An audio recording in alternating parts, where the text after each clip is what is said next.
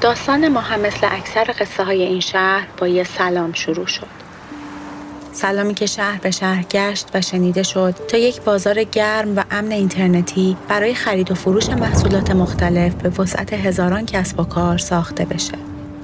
دنبال هر محصولی که باشید می‌تونید در بازار با سلام اون رو با بهترین کیفیت و مناسب ترین قیمت پیدا کنید. از شما دعوت می‌کنیم تا در با سلام گشتی بزنید و با فروشنده ها و خریداران واقعی آشنا بشید.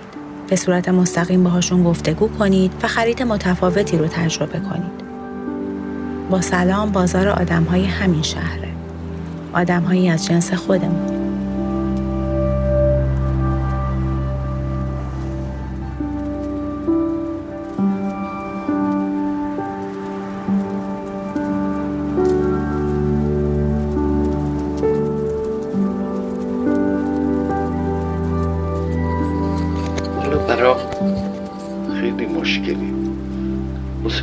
قضاوت کردن برای من کار بسیار مشکلی بود. در هر موردی. خب من هر شعر خوبی رو خوندم درست مثل این بوده که خودم اون شعر سرودم و خب طبعا هیچ حب و بغضی هم نیست اینجا که این شعر خوبه یا اون چرا خوبه اون چرا بده. اون چرا اصلا شعر نیست. من شعری که حتی یه خورده بلنگه اصلا شعر نمیده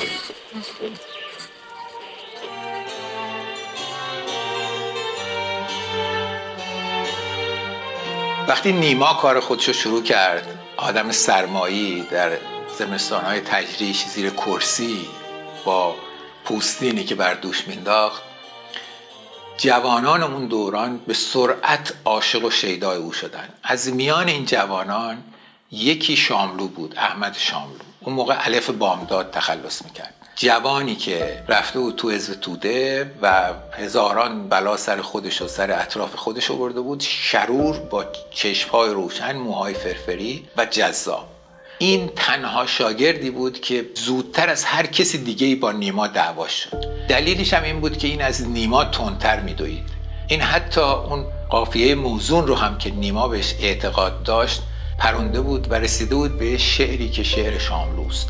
اولین شعبه ای که از نیما زده شد انگار خودمون در وجود ادبیات ایران گرفت. شاملو پادشاه کلمه بود. اصلا مهم نبود که اون چی که میگه این همون چیزی است که توسط شاعر دیگه ای در یه جای دیگه ای مثلا فرض کنید در اسپانیا گفته شده. لورکاست ترجمه شده. اصلا مهم نبود. وقتی ما میشنیدیم از پنجره به خیابان نظر کنید. خون را به سنگ فرش ببینید. خون را سنگ فرش. برای ما کافی بود. یک نسل. ای عشق چهره آبیت پیدا نیست. سلطان کلمه بود. سلطان معنی دادن به کلمه بود. معنی دادن به عشق بود. به همین جهت وقتی بعد از سالهای طولانی که او رو میشناختم از نزدیک و لحظات بسیار تلخ و شیرین رو باش گذرانده بودم وقتی که نبود و درد کشید و رفت در مقاله نوشتم کلمه بی تو یتیم شد. بسیار آدم بینیازی بود مستقنی بود بهایی به هیچ چیز جهان نمی‌داد. شما از هر نظر که فکر کنید سختی خیلی کشیده. ولی هرگز شاملو نامید صرف و نامید محض نشد. اولین باریه که سوار کردم کسی حسرو است. به قول شاملو هزار چشمه نور می جوشد در دلم از یقین. شاملو می‌خونید کسانی که فکر می‌کنن میشه احمد شاملو رو از ذهنها زدود به اعتبار زدودن آثار او از پشت ویترین کتاب فروشا بگویم که شاملو جزو مهمترین شاعران و مترجمان تاریخ ما هست و خواهد بود. یه سری آدم میان جریانی هستن که میان و با هیچ من نمی‌تونم بگم. اصلا انفجار درش در بعضی از لحظات. نه اینکه پیچیدگی هایی بود مثلا سوراخ بده نه. اصلا زندگی هنرمندانه ای که کرده. به نظر میمد خیلی شوخ طبعه و خیلی خوشگذرونه. همیشه یک نوع تنهایی در این آدم احساس می‌کردم. اگر هم خواستید بکوبید اینجا را من مثل کاماندا 48 ساعته خالیش می‌کنم. از شاملو هم این را می‌خوانم براش که حضور انسان آبادانی است. شاملو آن سوی دیگر در واقع این تجربه شکسته. آن سوی دیگری که شکست رو نمیپذیره می‌خواد یأس و امیدی رو از اذهان جامعه دور بکنه. من همیشه گفتم که تعهد تو ذات هیچ هنری نیست. این هنرمند هست که باید متعهد باشه یا نباشه. بنده هنر بدون تعهد رو دو پول ارزش نمی‌ذارم. در آخرین فرصت آنچه می توانستم گفته باشم گفتم آیا. مشکل من مشکل من شهادت دادن به تاریخ.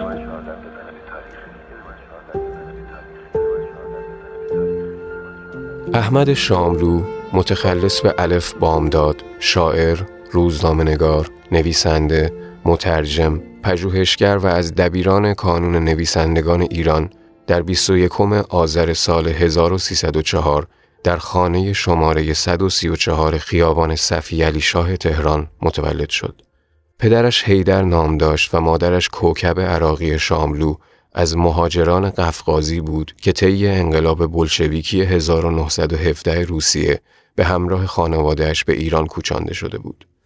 دوره کودکی را به خاطر شغل پدر که افسر ارتش رضاشاه بود و هر چند وقت را به جایی به مأموریت می‌رفت در شهرهایی چون رشت، سمیروم، اصفهان، آباده و شیراز گذراند.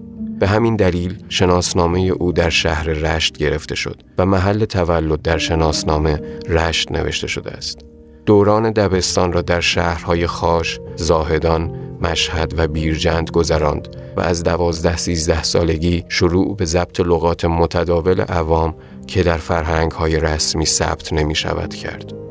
دوره دبیرستان را در بیرجند، مشهد، گرگان و تهران گذراند سال سوم را مدتی در دبیرستان ایران شهر و مدتی در دبیرستان فیروز بهرام تهران خواند و به شوق آموختن زبان آلمانی در مقطع اول هنرستان صنعتی ایران و آلمان ثبت نام کرد.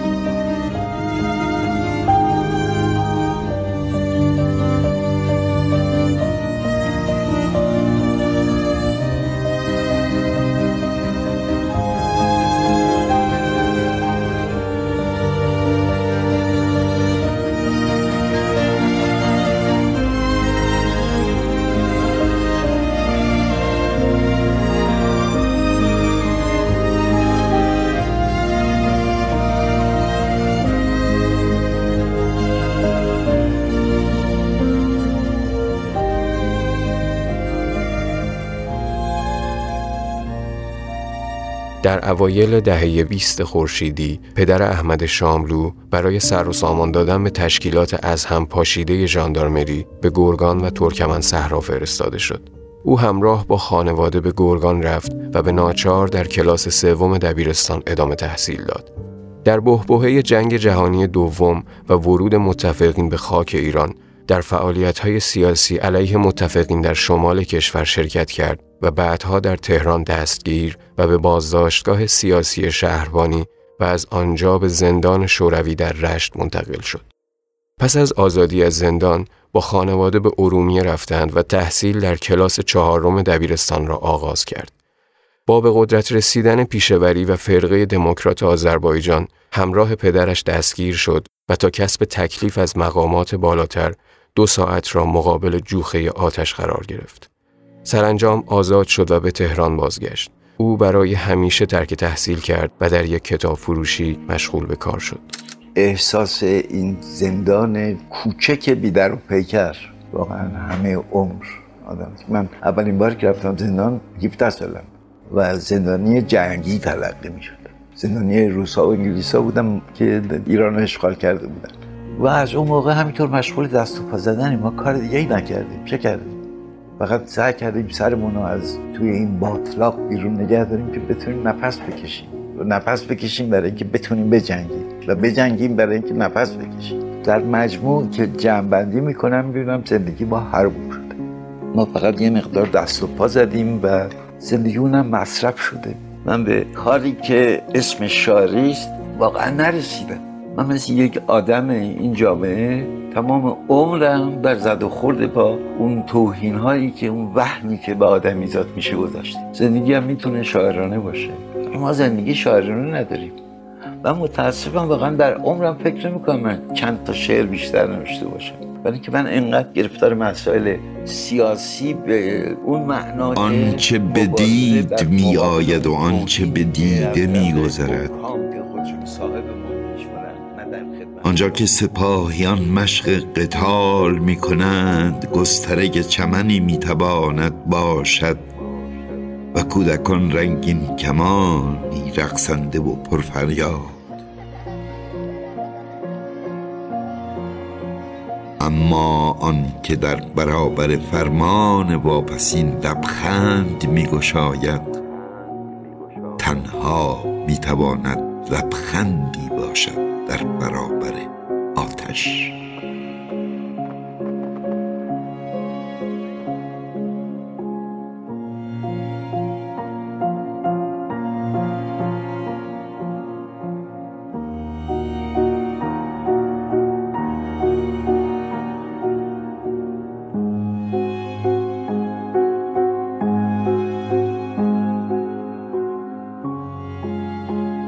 در سال 1325 شاملو که هنوز به عنوان شاعری نوپرداز شناخته نمی‌شد با نیما یوشیج پدر شعر نوی فارسی آشنا می گردد.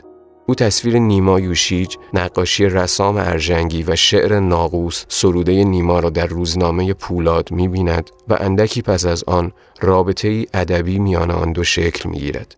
شاملو خود در این باره می گوید آشنایی با نیما آشنایی با شعر نیما و در اصل آشنایی من با شعر بود. جمعه روز اول نوروز 1325 جلوی دانشگاه در انتظار گروهی از دوستان و آشنایان بودیم که با هم به دید و بازدید عید برویم. من 20 ساله بودم و روی علاقه که به طور کلی به ادبیات و مطبوعات داشتم روی بسات روزنامه فروشی که آن روزها سخت محقر بود چشمم به مجله افتاد. نخستین چیزی که مرا جلب کرد تصویر جالبی بود که در همان اولین نگاه مرا گرفت. طراحی رسام ارژنگی از چهره نیما و بعد نام نیما که برای اولین بار می دیدم و تصور کردم شاعری غیر پارسی زبان است چون اسم یوش را نشنیده بودم و ایچ را نیز به مسابه پسوند نسبیت نمی شناختم. با تصویر شعری نیز همراه بود بانگ بلند دلکش ناقوس در خلوت سحر بشکافته است خرمن خاکستر هوا و از راه هر شکافته با زخمه های خود دیوارهای سرد سحر را هر لحظه می دارد. احساس کردم برای اولین بار شعر برایم کشف شده است و چیزی در من شکفت که بعدها فهمیدم خود شعر است. در واقع من با آشنایی با شعر نیما با شعر آشنا شدم و ناقوس اولین دریچه ای بود از شعر که به روی من باز شد. در نهایت نشانیش را پیدا کردم. رفتم در خانهاش را زدم. دیدم مردی با همان قیافه که رسام ارژنگی کشیده آمده دم در. به او گفتم استاد اسم من فلان است. شما را دوست دارم و آمدم به شاگردیتان. فهمید کلک نمی‌زنم. در من صمیمیتی یافته بود که آن را کاملا درک می کرد. دیگر غالبا من مزاحم این مرد بودم و بدون اینکه فکر کنم دارم وقتش را تلف می کنم تقریبا هر روز پیش نیما بودم و این آشنایی سالها ادامه داشت تا یکی دو سال پیش از مرگ او قطع شد. خب من هر تعبیری که از عشق به خصوص که انسانی ترین چیزی است که ما رو به هم دیگه پیوند میده. به قول یه شاعر فرانسوی میگه که ما دو تا دو تا همه رو دوست داریم. خب این تعریف ها رو میشه از توی شعرهای عاشقونه من در آورد. چون اونا در واقع تفسیرهای همون تعبیری است که من از عشق دارم. یا از زندگی یا از مسائل دیگه. خب اینجا یه مشکلی ما داریم و اون مشکل شعره. از نیما به این طرف ما در واقع تونستیم شعر رو بشناسیم شعر رو درک کنیم. و این شعر از ادبیات جدا میشه. دیگه شعر و ادبیات نیست. ادبیات جای خودش هست و شعر جای خودش و مشکل به دلیل که ما متاسفانه منتقد تیزهوش نداشتیم به نتیجه تعریفی نتونستن برای شعر شعر واقعی به دست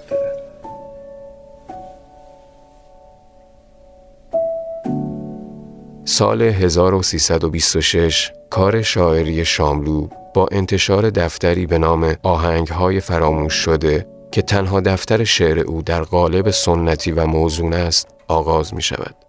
شاملو در مقدمه همان دفتر می نویسد قطعاتی که در این کتاب جمع شده اند نوشته است که در حقیقت می بایستی سوزانده شده باشند. آهنگ است که خیلی زود از یاد می روند. این قدم های کودکی است که می‌خواست راه بیفتد. ناچار دستش را به دیوار می گیرد. دستش می لرزد. سست و مردد است و ناموزون راه می رود. سالها بعد شاملو با انتشار دفتر شعر قطع نامه شعر جدیدی را پایه گذاری می کند. رضا براهنی در این باره می نویسد در واقع شاملو با قطنامه شعر جدیدی را پیشنهاد می کند و التزامی بسیار سریح را بر گرده شعر می گذارد. شاید با ذات شعر به معنای واقعی منافات داشته باشد ولی ضرورت زمانه روانشناسی خود شاملو و اعتراض عمیق او به قرارداد از هر نوعی نگارش این شعر را ایجاب می کرد. بزرگترین لطمه هایی که به زبان فارسی خورده لطمه است که از شاعرها خورده غالبا زبان خودشون بلد نیستن اولا شعر نبوده. به نحوی ادبیات بوده. ادبیات منظوم دیدن واقعا هیچ خلاقیت خلاقیت های ذهنی و معنایی و اینا رو نمیگم. در زبان و در این کلیشه های کار شده با کاشی های مردم که دیگران ساختن بنده اینا رو نمی‌تونم بزنم کنار هم دیگه و یک کاشی سازه مثلا درش یک به حساب بیان خلاقیتی تو این کار مسئله اول برای هر هنرمند معاصر خود بودن. یعنی اگر بنده امروز غزلی بنویسم که هیچ کدوم از غزلیات سعدی و حافظ قابل مقایسه با این غزل من نباشند. تازه من 800 سال زمان خودم هستم. زمان به ما موسیقی نو میآموزه شما نقاشی رو دیگه به عنوان یک پورتره ساز و چیزی به اون شکل ناتورالیستی قدیمش دیگه نمی‌تونید قبول بکنید چون اصلا ذهن خسته شده. حالا یک عده اگر میچسبن به این خب هر هنرمند معاصر خود. چه انگام میزیستم؟ کدام مجموعه پیوسته روزها و شبان را من اگر این آفتاب همان مشعل کال است بی شبنم و بی شبق که نخستین سرگاه جهان را آزموده است. چنگام میزیستم؟ کدام بالیدن و کاستن را من که آسمان خودم چتر سرم نیست؟ آسمانی از فیروزه نیشابور با رگه های سبز شاخ ساران همچون فریاد واژگون جنگلی در دریاچه آزاد و رها همچون آینه ای که تکثیرت می کند به گذار آفتاب من پیرهنم باشد. و آسمان من آن کهن کرباس بیرنگ. گذار بر زمین خود بیستم بر خاکی از براده الماس و رعشه درد.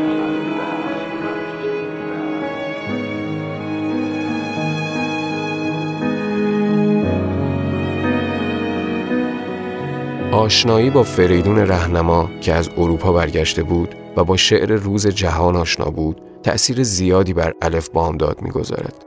شاملو جایگاه و تأثیر فریدون رهنما را که حق از دست رفته او را بر شعر معاصر فارسی پس از نیما چون حق از دست رفته کریستوف کلمب بر آمریکا می‌داند در گفتگو با ناصر حریری اینگونه تشریح می کند. من شعر را از طریق نیما شناختم. پیش از او فقط به حافظ دلبسته بودم. بر حسب اتفاق به ترجمه فرانسوی شعری از لورکا برخوردم که کنجکاوی مرا برانگیخت اما دستم به جایی نمی رسید. خرید کتاب پول لازم داشت تا اینکه فریدون رهنما پس از سالها اقامت در پاریس به تهران بازگشت و به نشانی مجله نامه‌ای برایم فرستاد که مایل است با هم دیداری داشته باشیم. آشنایی با او که شعر معاصر جهان را خوب می شناخت دست یافتن به گنجی بی انتها بود. کتابهای او بود که دروازه رنگین کمان را به سوی من باز کرد. الوار، لورکا، نرودا، هیوز، خیمنز، ماچادو و دیگران و دیگران. اینها بودند که بینش شاعرانه مرا که از نیما آموخته بودم گسترش دادند و مرا با ظرفیت ها و سطوح گوناگون زبان آشنا کردند. در واقع شرایط اقتصادی سبب شد که کارها سر و ته انجام گیرد. نخست نویسنده و شاعر شدیم و بعد به فرا گرفتن زبان پرداختیم. شعر را در زبان دیگر و از شاعران دیگر آموختیم و بعد به شعر فارسی بازگشتیم و به خواندن و آشنا شدن با خدایانی چون حافظ و مولوی همت نهادیم. بعد هم نبود. گیرم اگر آن اشتیاق و شور دیوانواری که در جان ما شعله می‌کشید نمی بود و فریدون رهنما چون فرشته نجاتی فرود نمی آمد نمی‌دانم سرگذشت ما چه می‌شد از یک جایی یک چیزی استارتو میزن و بنده وقتی که ناگهان توی یه مجله مثلا مثل پویزی 45 من برمیخورم اون شعر بلند لورکا قصیده برای شاه هارله طبیعی است وقتی من اون شعر می‌خونم اونو جذب می‌کنم و این جزء ذهنیات من میشه. هر شاعری در ابتدای کارش تحت تاثیر کسی قرار می‌گیره که او رو مورد صاحبه قرار داده باشه میره دنبال اون. و بعد باقی چیزها رو با این معیار میسنجید حتی با تصویرهای او حرف میزن خب من تشنم کرد واقعا شعر دورگاه من تشنه کرد. رفتم دنبال ایوار رفتم دنبال آراگون رفتم دنبال کلرلی و دیگرون دیگرون تاپ های شعر دنیا خب از هر کدوم شده چیزی بنابراین وقتی برمیگرده به شعر فارسی اومد با یک نظرگاه جدیدی از یک نقطه نگاه جدیدی به شعر فارسی So has my world become run out of breath I'm not the only one to lose a friend Where do you go? You're going home من یک شعر ژاپنی شاید اوایل عمرم بهش برخوردم که همچنان تو ذهن من سه خط هیچ یک سخنی نگفتن نه میزبان و نه مهمان و نه گلهای داوودی مثل چیزی که توی سنگ کرده باشن تو ذهن من بود.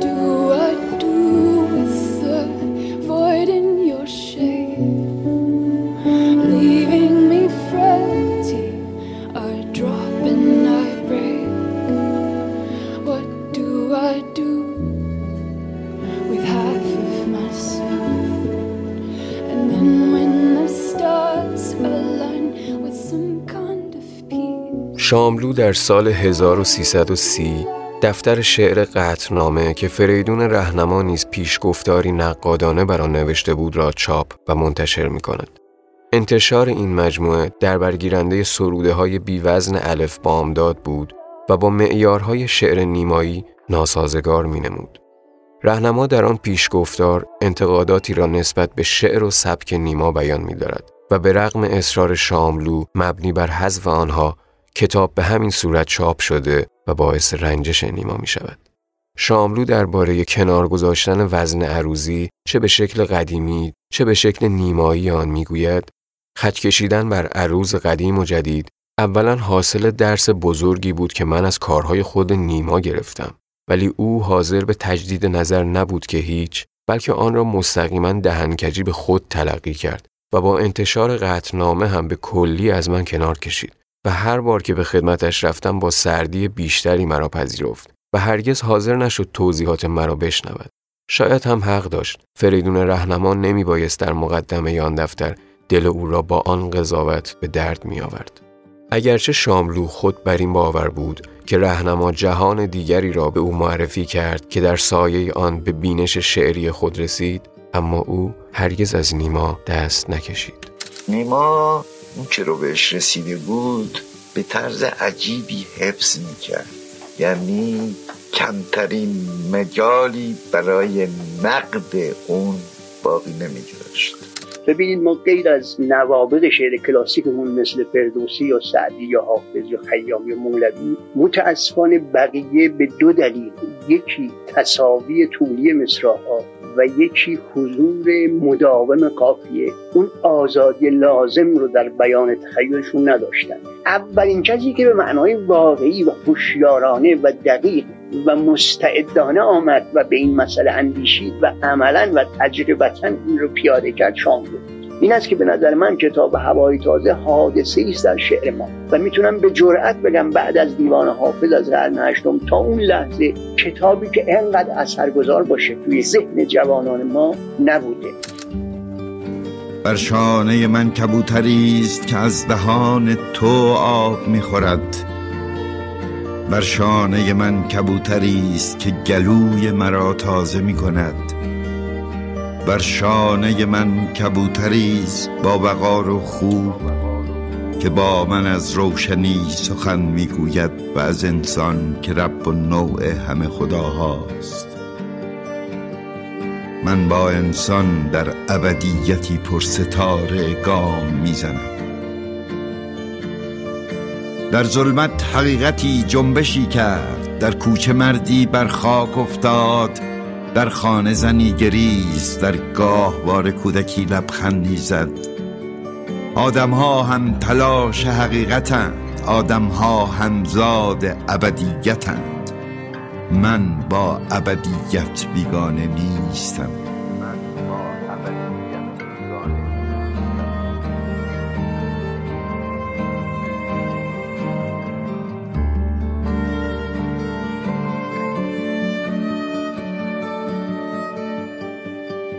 در سال 1332 پس از کودتای 28 مرداد علیه دکتر مصدق و با بسته شدن فضای سیاسی ایران مجموعه شعر آهنها و احساس توسط پلیس در چاپخانه سوزانده می شود و با یورش معموران به خانه شاملو تعدادی داستان کوتاه نوشته خودش و کتابها و یادداشت‌های کتاب کوچه از میان می رود. او موفق به فرار می شود اما پس از چند روز فرار از دست معموران در چاپخانه روزنامه اطلاعات دستگیر شده و به عنوان زندانی سیاسی به زندان موقت شهربانی و زندان قصر برده می شود. در زندان علاوه بر شعر به بررسی شاهنامه می پردازد و دست به نگارش پیشنویس دستور زبان فارسی می زند و قصه بلندی به سیاق امیر ارسلان و ملک بهمن می نویسد که در انتقال از زندان شهربانی به زندان قصر از بین می رود. شاملو در زندان با وارتان سالاخانیان از مبارزان سیاسی چپگرا آشنا می شود و در هنگام مرگ وارتان در اثر شکنجه شاملو همبند او بود و شعر وارتان سخن نگفت را در رسای او سرود که بعدها برای عبور از صد سانسور کلمه نازلی جای وارتان به کار برده شد و به قول شاعر شعر را به تمام وارتان ها تعمیم داد. شاملو در زمستان 1333 پس از تحمل یک سال حبس از زندان آزاد می شود. هدف شعر تغییر بنیادی جهان است و درست به همین علت هر حکومتی به خودش حق می دهد شاعر را عنصری ناباب و خطرناک تلقی کند اهل سیاست به قداست زندگی نمی بلکه زندگان را تنها به مسابه وسایلی ارزیابی می کند که اندل اختزا باید بیدرنگ قربانی پیروزی او شود. و ای بسا به همین دلیل است که باید قبول کرد در جهان هیچ چیز شرط هیچ چیز نیست. و در دنیای بیقانونی که اداره و هدایتش به دست اوباش و دیوانگان افتاده هنر چیزی است در حد تنقلات. و از آن امید نجات بخشیدن نمی‌توان داشت. نازلی بهار خند زد و ارقوان شکو در خان زیر پنجره گلداد یا سپیر. نازلی بهار خند زد و ارقوان شکفت.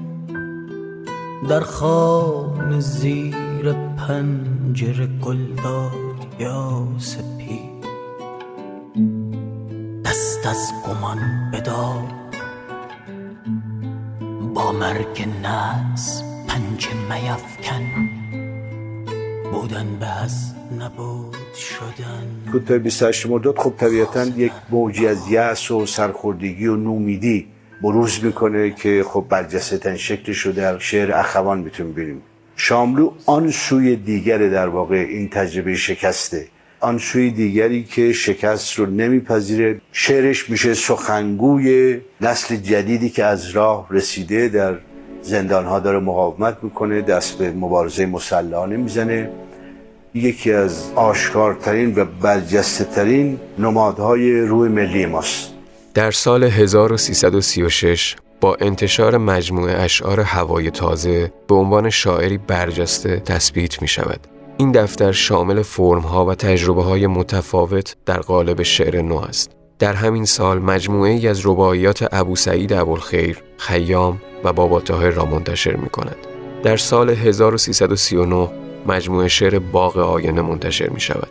معروفترین ترانه های آمیانه معاصر فارسی همچون پریا و دخترای نن دریا در این دو مجموعه منتشر شده است. دخترای نن دریا ته آب میشینن مست و خراب. نیمه اوریون تنشون خزه ها پیرهنشون تنشون حرم سراب خندشون قلقل آب. لبشون تنگ نمک بسلشون خنده شک دلشون دریای خون. پای دیپار خزه می‌خونن زجه کنون. پسرای امو صحرا لبتون کاسه نبات. صد تا هجرون واسه یه وصل شما خمس و زکات. دریا از اشک شما شور شد و رفت. بختمون از دم در دور شد و رفت. راز عشق و سر صحرا نریزین اشکتون شور تو دریا نریزین. اگه آب شور بشه دریا به زمین دست نمیده. نن دریام دیگه ما رو به شما پس نمیده. دیگه اون وقت تا قیامت دل ما گنج غمه. اگه تا عمر داریم گریه کنیم باز کمه.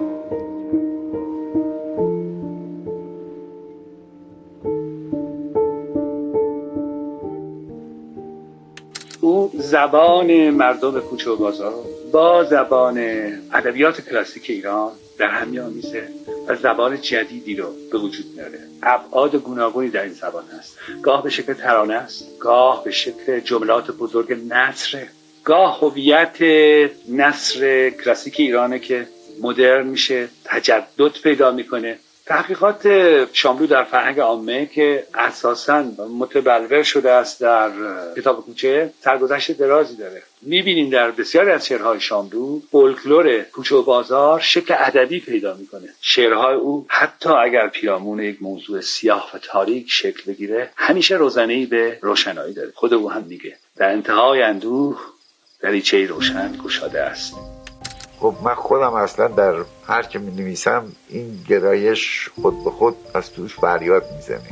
من گرایش دارم به طرف زبان محاوره به دلیل اینکه این زبان رو غنیتر از زبان رسمی بگیم یا نمی‌دونم زبان دانشکده ادبیات از اون زبان من کارایندتر می‌شناسم. مرگ را پروای آن نیست که به انگیزه اندیشد. اینو یکی می‌گفت که سر پیچ خیابون وایساده بود. زندگی را فرصتی آنقدر نیست که در آینه به قدمت خیش بنگرد یا از لبخنده و اشک یکی را سنجیده گزین کند. اینو یکی می‌گفت که سر سراحی وایساده بود. عشق را مجالی نیست حتی آنقدر که بگوید برای چه دوستت میدارد. والله اینم یکی دیگه می‌گفت سر به لرزونی که راست وسط چهارراه هر بر باد وایساده.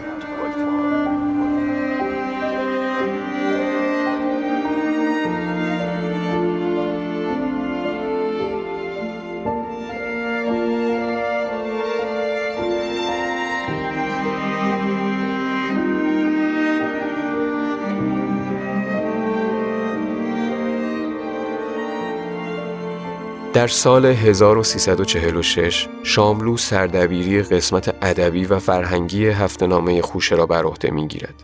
همکاری او با نشریه خوشه تا سال 48 که نشریه به دستور ساواک تعطیل می شود ادامه دارد. در همین دوران است که شاملو نام کاری کلماتور را برای نامیدن نوشته های تنظامیز پرویز شاپور می سازد و رفته رفته این نام رواج پیدا می کند و جا می افتد. کتاب هفته و خوشه از تأثیرگذارترین هفته نامه های ادبی دهه چهل بودند. با همه اینکه به نظر میمد خیلی شوخ طبعه و خیلی خوشگذرونه من همیشه یک نوع غم و یک نوع تنهایی در این آدم احساس می‌کردم. وقتی که از خونه و زندگی و دوست و همه به عذاب میاد و ناراحت میشه بالاخره در یه لحظه یک کاری پیدا می‌کنه تو شمال و تراکتور میرونه. توی نامه که باز به ساری به من نوشت اینجوری می‌نویسه. مدتی در گرگان و ترکمن صحرا تراکتور رانی می کردم. از کاری که داشتم خوشم می آمد. میان تمام مردمی که از صبح تا شام کار می‌کردند زندگی می‌کردند شبها اگر از آبادی دور بودیم در چادر و اگر نزدیک بودیم در آلاچیق ترکمن ها میخوابیدیم. کتابهایی را که داشتم یا کیوان میفرستاد میخواندم. روزنامه ها را برای دهقانان ترکمن ترجمه می‌کردم. برایشان شعر میخواندم. دختران دشت. اجازه بدید یه یادداشتی هم داره. من یادداشتی هم برای شما بخونم. آبایی دبیر ترکمنی بود که نیمه های دهه 20 در گرگان به ضرب گلوله کشته شد. شبی که قرار بود عوامل مبارز نمایشنامه را بر صحنه آرند ناگهان فرماندار وقت دستور ممانعت از اجرای نمایش را صادر کرد.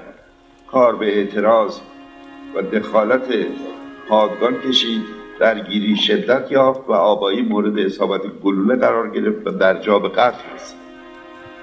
در چاپ های زمان شاه این شعر این نام برای جلوگیری از سانسور به آمانجان تغییر یافت که باز یه اسم ترکمنی است و خود او قهرمانی اساتیری در یکی از افسانه های ترکمنی معرفی شد.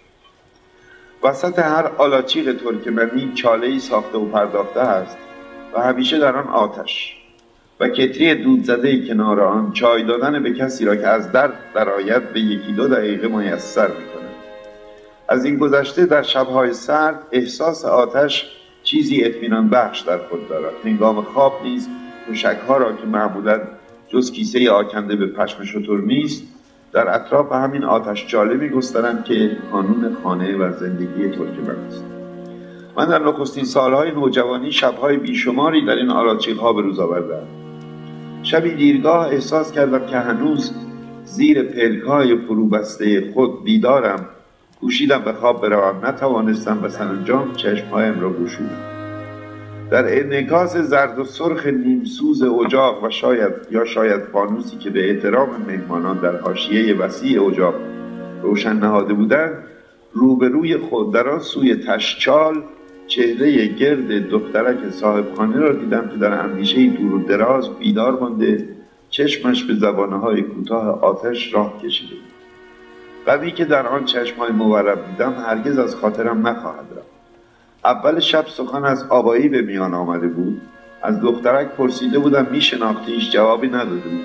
دخترها و زنهای ترکمن با مردای بیگانه صحبت نمی‌کنند و نمی‌دونست وقتی در آن دیرگاه بیدار دیدمش با خود گفتم لابد به آبایی فکر می‌کنم. بیرون آهنگ یک نواخت باران بود و لاییدن سگی تنها در دست شعر را هفته بعد از اون شب دختران دشت دختران انتظار دختران امید تنگ در دشت بیکران و آرزوهای بیکران در خلقهای تنگ. دختران خیال آلاچیق نو در آلاچیقهایی که صد سال از زره جامتان اگر بشکوفی باد دیوانه یال بلند اسب تمنا را آشفته کرد خواه دختران رود گلالود دختران هزار ستون شعله به تاق بلند دود دختران عشقهای دور روز سکوت و کار شبهای خستگی دختران روز بی خستگی دویدن شب سرشکستگی در باغ راز و خلوت مرد کدام عشق؟ در رقص راهبانه شکرانه کدام آتش زدای کام؟ بازوان فوار ایتان را خواهید برفراشت افسوس موها نگاه ها به عبس عطر لغات شاعر را تاریک می دختران رفت آمد در دشت مهزده. دختران شرم شبنم افتادگی رمه از زخم قلب آبایی در سینه کدام شما خون چکیده است؟ پستانتان کدام شما گل داده در بهار بلوغش؟ لبهایتان کدام شما لبهایتان کدام بگویید؟ در کام او شکفته نهان عطر موسی شبهای تار نم باران که نیست کار. اکنون کدام یک ز شما بیدار میمانید در بستر خشونت و نومیدی در بستر فشرده دلتنگی در بستر تفکر پردرد رازتان. تا یاد آن که خشم و جسارت بود بدرخشاند تا دیرگاه شعله آتش را در چشم بازتان. بین شما کدام بگویید؟ بین شما کدام سیغل می دهید سلاح آبایی را برای روز انتقام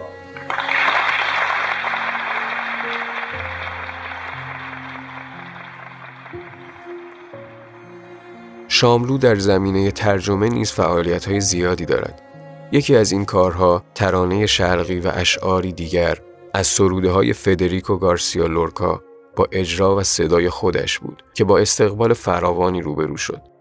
نوارکاست سیاه همچون اعماق آفریقای خودم ترجمه شعرهای لنگستون هیوز و سکوت سرشار از ناگفته هاست ترجمه شعرهای مارگوت بیکل با موسیقی بابک بیات منتشر می شود.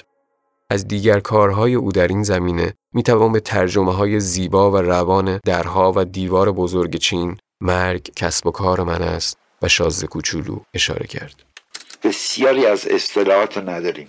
مثلا ما فرهنگ چیز نداریم. فرهنگ دریا نوردی من توی یک شعری دریچه گرد کشتی ها رو می‌خواستم کشتی ها دریچه کابیناشون گرده. فرانسوی بهش میگه هوپلو. شما باید ترجمهش کنیم به دریچه کابین کشتی مثلا. و اینکه کشتی دریچه نداره. من به خواننده فارسی فکر می‌کنم. در نتیجه من دارم بخواد کتابی که میدن دست خواننده ایرانی کتاب بدونش بچسب ایرانی باشه. ممکنه سلیقه شما اونجوری نباشه و اصلا مخالفم باشین البته میبایست من یه قصه ای بنویسم که شما از طریق اون قصه ببینید من مثلا با زبون فارسی چیکار می‌تونم بکنم. ولی من ذوق قصه نویسی ندارم. سفرهای خاصی هست تو رویایی از یه قماش دیگه. لولو به لئونار گفت یه انگشتر الماس بخواه لئونار به لولو گفت کوفتم گیرت میاد از هیچی مقدار خاصی وجود داره تو رویایی از یه قماش دیگه. سه نفر افتادن رو خط تلفن من. سومیا گفت خدا مال من نیست. اختلال محتمله تو رویایی از یه قماش دیگه از یه رودخونه به یه رودخونه دیگه بالای شهر و پایین شهر. وقتی رویا از این ور و اون ور تیپا بخوره خب احتمال اختلال زیاده.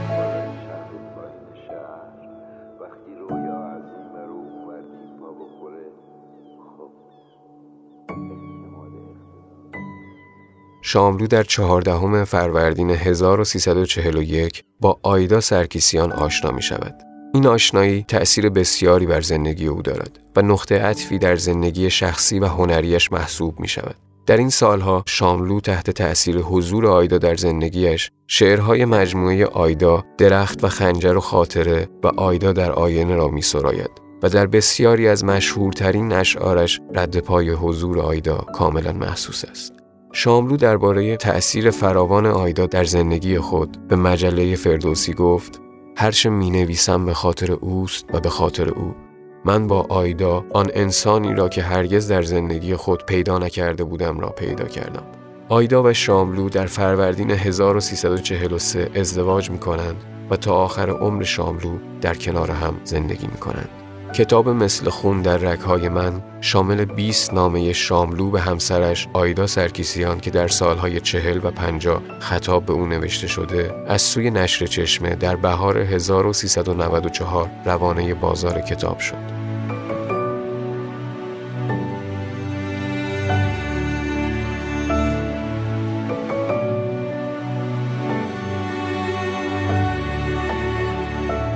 وقتی من ایشون دیدم فهمیدم این یک چیز خاصه یک نمی‌دونم.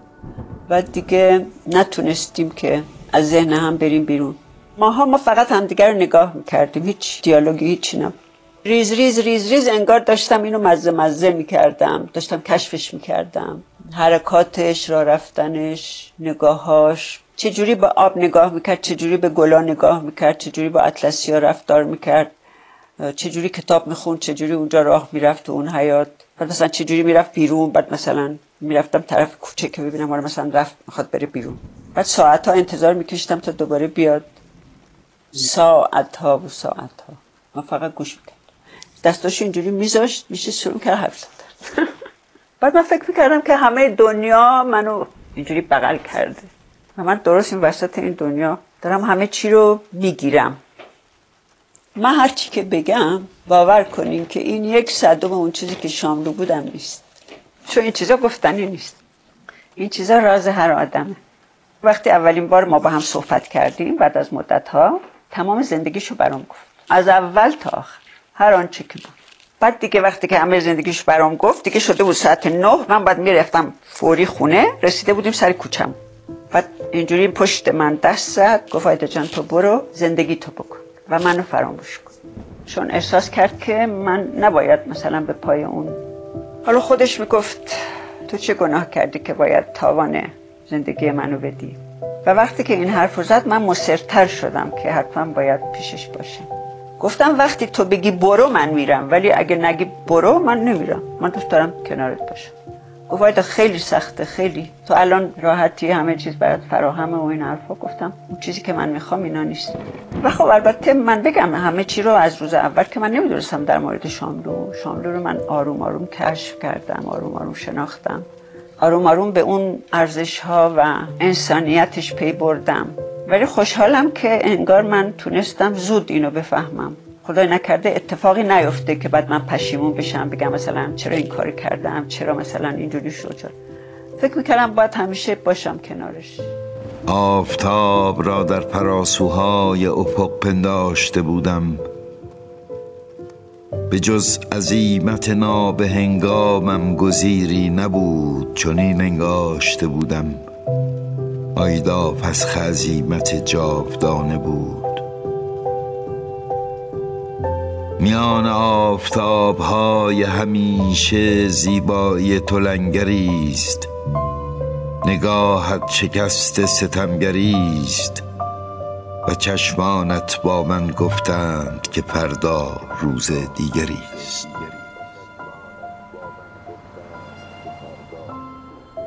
از شانس های شاملو شاید بزرگترینش پیدا شدن آیدا در زندگیش بوده. که بسا که آیدا خونش تو اون کوچه نبوده ما شاملو امروز نداشتیم. کتاب آیدا در آینه رو نداشتیم. اینا چیزایی که قبلا من نمیفهمیدم. یعنی بر, اساس اتفاق آیدا در کوچه خونه داشته باشه که شاملو هم داره. اگر در زندگی صادق هدایت کسی مثل آیدا حضور داشت هرگز صادق هدایت خودکشی نمی کرد اون روزگاری که به شاملو میگه به هنگامی که تناب دار من از هم است آیدا چون فرمان بخشایشی فرود آمد انگار داره به تای خط می‌رسه. بعد ناگهان می‌بینیم که شعرهای شاملو عوض میشه. مثل فواره به فوران میفته که آیدا فسخ عظیمت جاودانه بود انگار به نظر می‌رسه که از مرگ داره صحبت می‌کنه. یعنی اگر آیدا پیدا نمی‌شد خودکشی قرار بود بکنه. بعدا با تمام روح و زندگیش عجین میشه مقوله آیدا. و یک جوری عشق جایگزین بسیاری از توقعات و تصورات و و به گمان من ایدولوژیش میشه.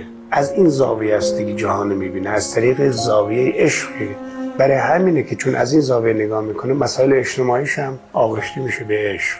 در واقع همدلی و صداقت و بقول شاملو همچراقی و زنانگی و اینها مجموعا چیزهایی که شاملو به مرور در آیدا دید که تونست اون اشعار عاشقانه رو براش بگه و نه از لحظاتی که او شور و شوق زندگی درش دیگه واقعا به اوج می‌رسید. واقعا من منتظر بودم که منفجر بشه. فرض کنیم یک تصویر زیبا یک انسان زیبا یک منظره زیبا. شاملو رو جوری سرشار می‌کرد که سر می‌رفت واقعا. گاهی نگران می شدم یعنی فکر می کردم شاید یه اتفاقی بیفته براش.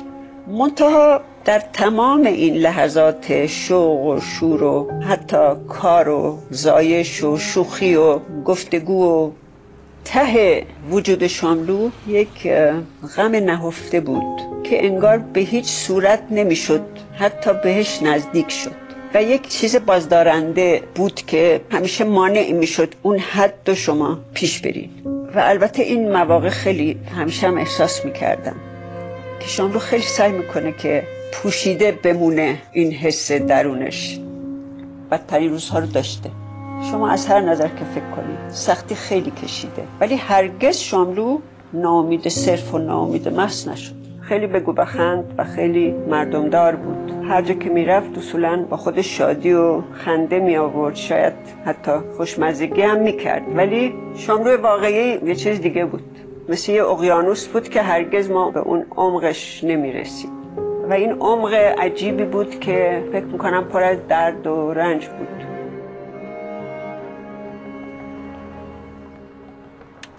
از ابتدا آیدا به صورت یک وظیفه انگار با من برخورد کرد. برای اینکه من در بدترین شرایط روحی بودم. هم منو نگه داشت و هم نجات در واقع من تجربه هیچ زنی رو در زندگیم نداشتم. آیدا این دروازه رو برای من باز کرد. اصلا دنیای واقعی من اینجا شروع میشه. تمام شاعرانی که تو نمی‌دونی معشوق اینا کی بوده ولی راجع بهش صحبت کردن اینها اون عشقشون یه پلان قایبه وجود نداره که. روی صحنه. خب برای من آیدا روی صحنه است. چرا توی رو نباشه؟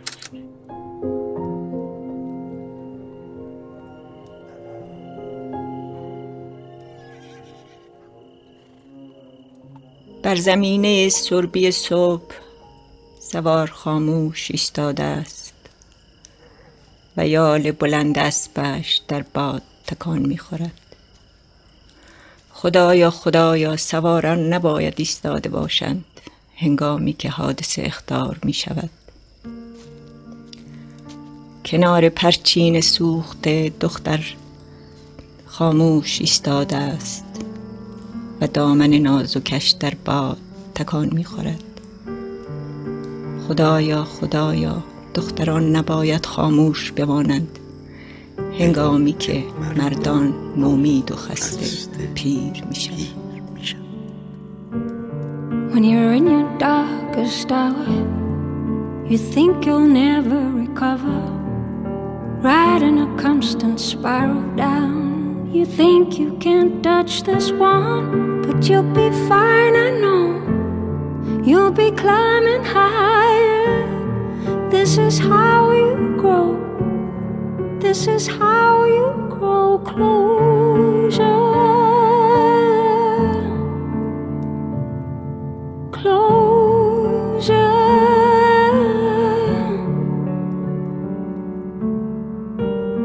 In the wide scope of loneliness.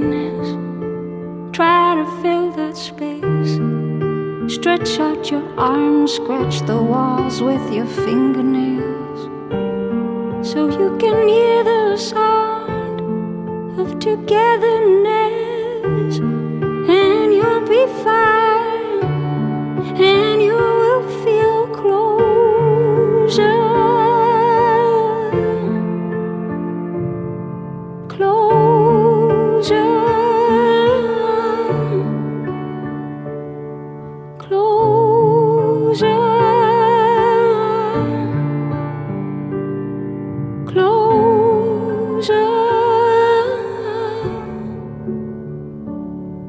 اولش فقط به خاطر خودش نمی‌دونستم شاعر نمی‌دونستم نویسنده است نمی‌دونستم.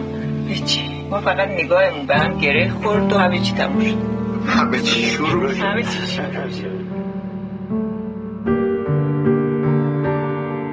بهترین مرد دنیاست.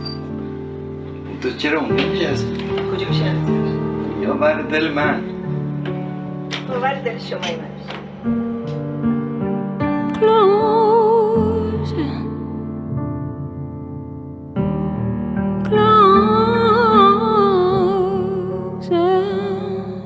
تازه بعد از شام را مدت ها هیچ کاری نمی‌تونستم بکنم چون احساس گناه می‌کردم حتی شنیدن موسیقی یا دیدن فیلم و به خودم روا نمیداشتم.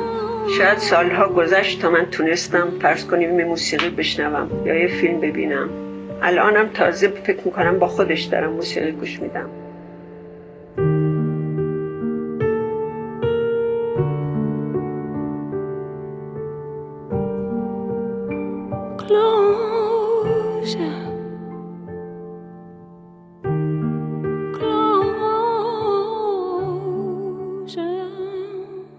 در سال 1338 شاملو به اقدام جدیدی یعنی تهیه فیلم مستند سیستان و بلوچستان می‌پردازد.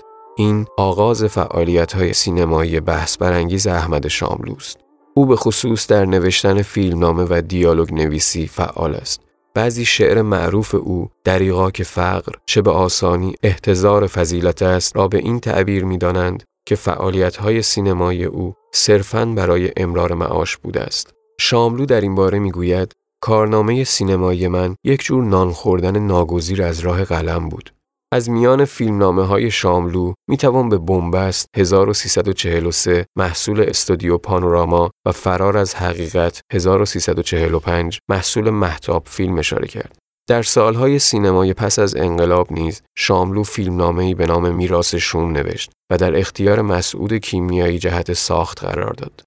این فیلمنامه هرگز امکان ساخت پیدا نکرد. من شاملو رو مثل یک روشن فکری که حالا راجبش حرف زده بشه اصلا نمیپذیرم اینا خیلی وسیع تر از این حرف.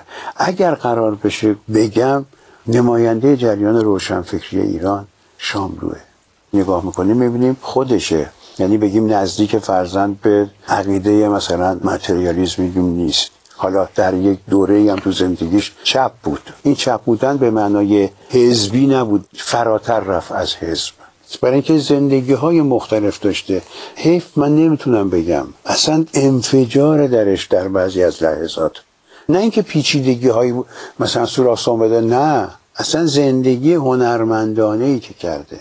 مثلا جنس حبس کشیدنش جنس در افتادن با روزگار و در افتادن با حکومت زندگی شاملو زندگی است که مگه می‌تونه اینا توش نباشه؟ مگه می‌تونه تندی و تیزی و فریاد توش نباشه؟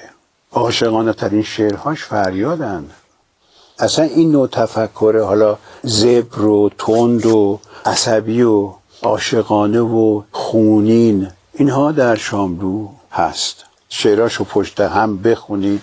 زیاد فاصله نگذارید توش شما وارد این جهان شاملو میشین. به همین جهت شاملو اصلا وسترن دوست داشت. فیلمی که را بره فیلمی که حرکت کنه ملودی داشته باشه تم داشته باشه. مثلا دشنه تو شعرهای شاملو هست. این دشنه رو با چاقوی فیلم های من می‌ذارن در حالی که اصلا دو تا نگاه متفاوته و یک جایش مشترکه.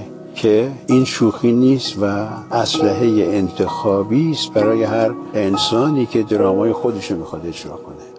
من کلام آخرین را بر زبان جاری کردم.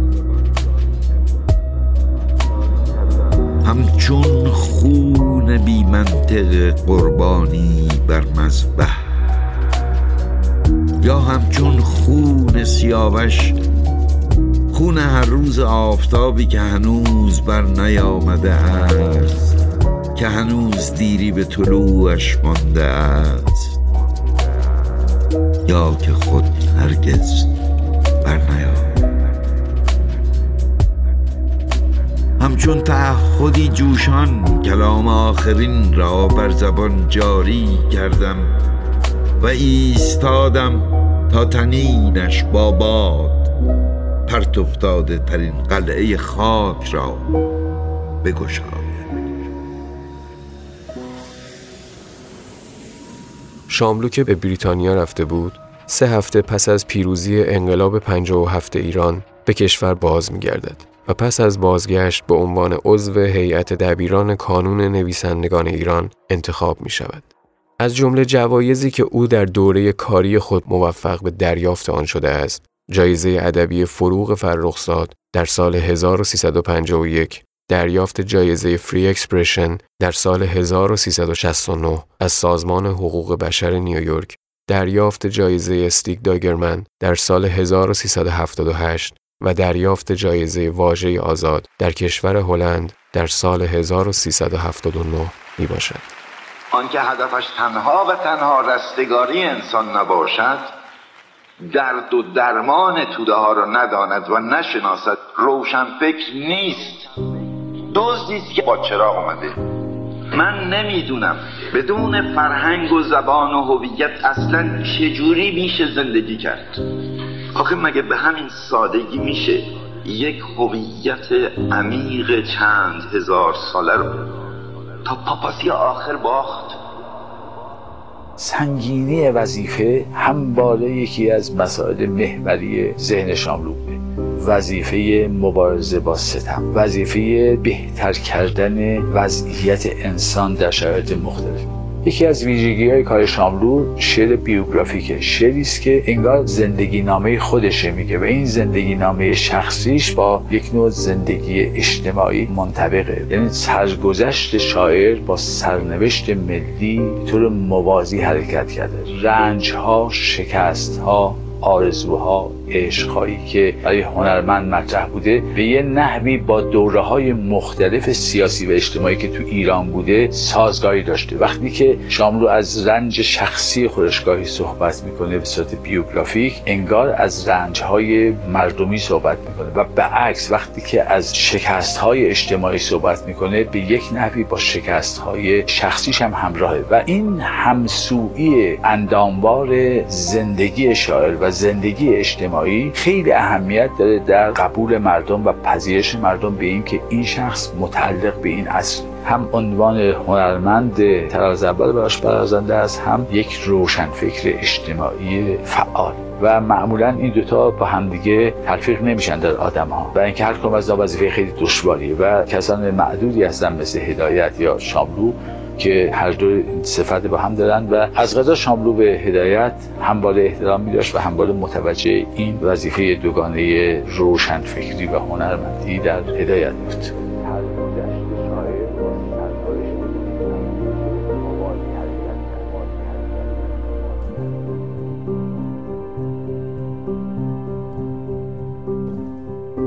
سالهای آخر عمر شاملو کم و بیش در انزوا گذشت. از سوی تمایل به خروج از کشور نداشت و خود در این باره می‌گوید راستش بار غربت سنگینتر از توان و تحمل من است. چراغم در این خانه می سوزد، آبم در این کوزه عیاز می خورد و نانم در این سفره است. از سوی دیگر هیچ گونه اجازه فعالیت ادبی و هنری به شاملو داده نمی‌شد و اکثر آثار او از جمله کتاب کوچه سالها در توقیف مانده بود.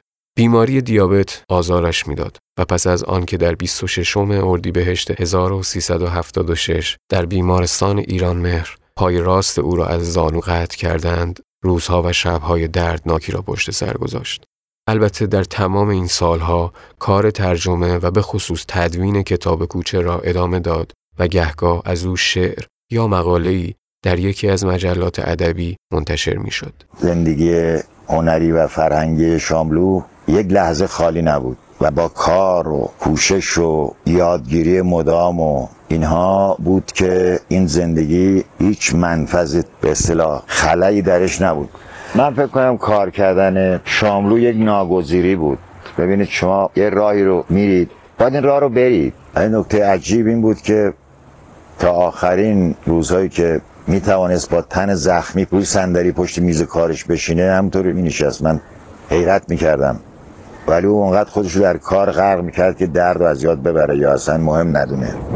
من برای اون دوره پایانی زندگی شاملو خیلی رنج دیدم و خیلی عذاب کشید. گاهی فکر کردم که من حسبی هستم که بارم از رنج و دارم همچنان از سینه های تپه بالا میرم. یکی از این بارهای سنگین رنج پایان زندگی دوستانم بود و عمدتا در اینجا شاملو والا نمی‌دونم چی بگم. یه بیماری من یا یه حادثه ترقی کردم. برای اینکه از پام هیچ وقت استفاده نکردم. بچه بودم یه مقدار تو مدرسه فوتبال بازی می‌کردیم ولی بعد دیگه پام در واقع یه عضو زاید. بیشتر با دستم کار می‌کردم. در نتیجه زیاد مهم نبود برم البته یه خورده مشکل هست ولی روی هم رفته. زیاد مهم نبود. من در لحظاتی که شاعرم خوابم. نه ذهنم نه وجودن نگه بشه گفت اصلا توی این فضا نیست. موقع سرودن شعر یک کسی دیگه از جای من حرف میزن و این تجربه است که خب نزدیکان من مثلا آیدای من کاملا داره این تجربه رو می‌بینه که من به طور کلی قایب قایب من. تجربه ها صورت گرفته در قیاب من. کلمات ایماش ها تصویرها و نوشته میشه. من گاه شده که از خواب بیدار شدم. شعری نوشتم و بعد بیدار شدم. یادم نمونده که دیشب از خواب بیدار شدم و شعری نوشتم. برای خود من در این عمر چند ساله بنده بسیار شده که من شعری نوشتم و بعد تعجب کردم که بعد از سالها این از کجا پیداش میشه ناگهان از چرا قبل از اینها پیداش نمی‌شد؟ نمی‌دونم کجا صورت میبنده این شعر. ولی به هر حال من پاکتیمیز شدهش می انسان هست تولد هست و مرگش هست. یه انسان نیست. خاطره ای هست اونهایی که الگوی زندگی ما بودن می‌دونستن چه می‌کنن. اونا به مرگ فکر نکردن. فقط به زندگی فکر کردن. و چه خوبه که ما هم بتونیم واقعا به اونجا برسیم. که مرگ برامون وجود نداشته باشه.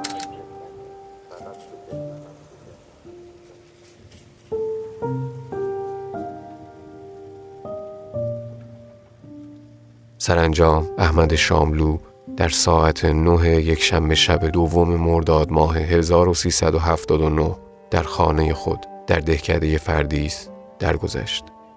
پیکر او در روز پنج شنبه ششم مرداد از مقابل بیمارستان ایران مهر با حضور ده ها هزار نفر از علاقمندان وی تشییع و در امامزاده تاهر کرج در نزدیکی مزار گلشیری، مختاری و پوینده به خاک سپرده شد.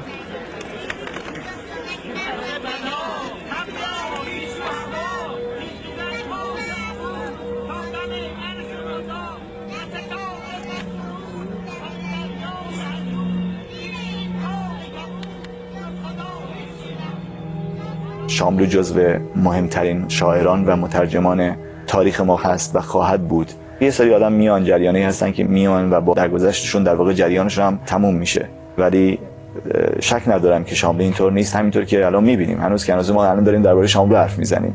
وقتی شاملو درگذشت همه ما می‌دونیم که تو خیابون چقدر آدم جمع شدن برای اینکه در واقع شاملو به خاک سپرده بشه. قشنگ یادم کنار خیابون داشتم مردم رو نگاه می‌کردم و گریه می‌کردم و یادمه که هنوزم دارم میگم برام تاثیر گذاره که مردم براش دست می‌زدن. مردم با این کارشون در روز مرگ شاملو داشتن بهش می‌گفتن که ما حتی تو رو به شیوهی که دوست میداری به خاک میسپریم خود نفس هنر مکانیزمش یک عمل جاودانه گراییه یعنی برای جاودان موندنه. نه اینکه از طریق هنر می‌خواد خودش حفظ کنه. عکس عمل هنرمند در مقابل مرگ اعتراض که به شکل شعر داستان نمایش ارائه میشه. همین که یک شاعر یک هنرمندی می‌خواد صداش به گوش دیگری برسه برای جاودانگیه. منتها تو اینا کم شاعرانی هستن که با مرگ کنار بیان. از جمله مثلا سفری اسم کتابش از ما هیچ ما نگاه. ما هیچ نیستیم ما فقط تماشاگر اینجانیم میپذیره که مرگ جز زندگیه. شامل ظاهرا به نظر می‌رسید رنج می‌بره از اینکه چرا قرار ما هیچ باشیم.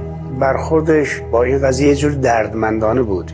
در اواخر عمر از فکری به سفری نزدیک شده بود.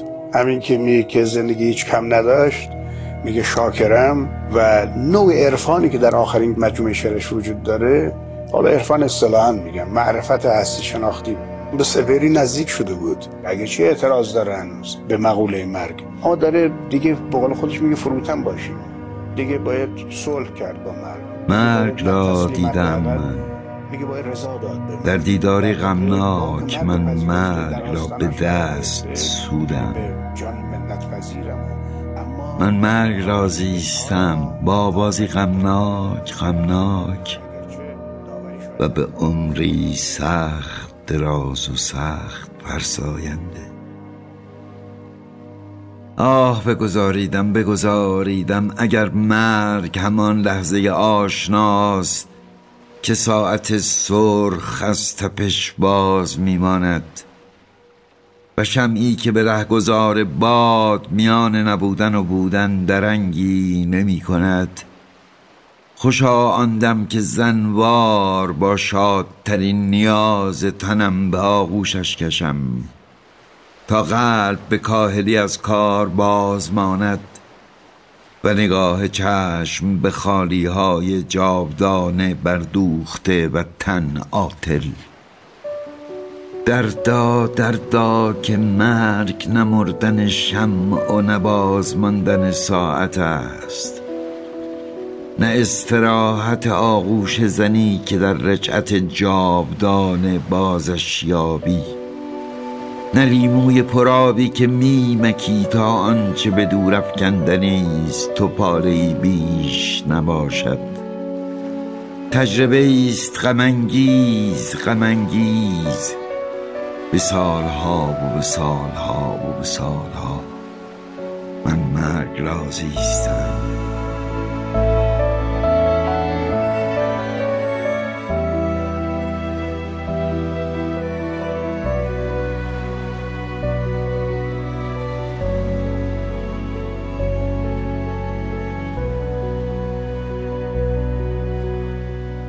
غیر از اینکه خودش خیلی با شکوه و جذاب بود فیزیکش رفتارش منشش بیشترین چیزی که منو جذب کرد نوع کار کردنش بود. جدی می‌گرفت کارو و همیشه اینو می‌گفته که آیش آدم یا یه کاری رو درست انجام میده یا اصلا انجام نده بهتره و اینو من در تمام سالهایی که با شاملو بودم با تمام وجودم صداقتش رو حس کردم در مورد کار. از این که بگه من اشتباه کردم ناراحت بوده ولی شرمنده نشده از این عداهای روشنفکری و این اصلا خوشش نمیومد برای من ارزش شاملو به اون صداقتش.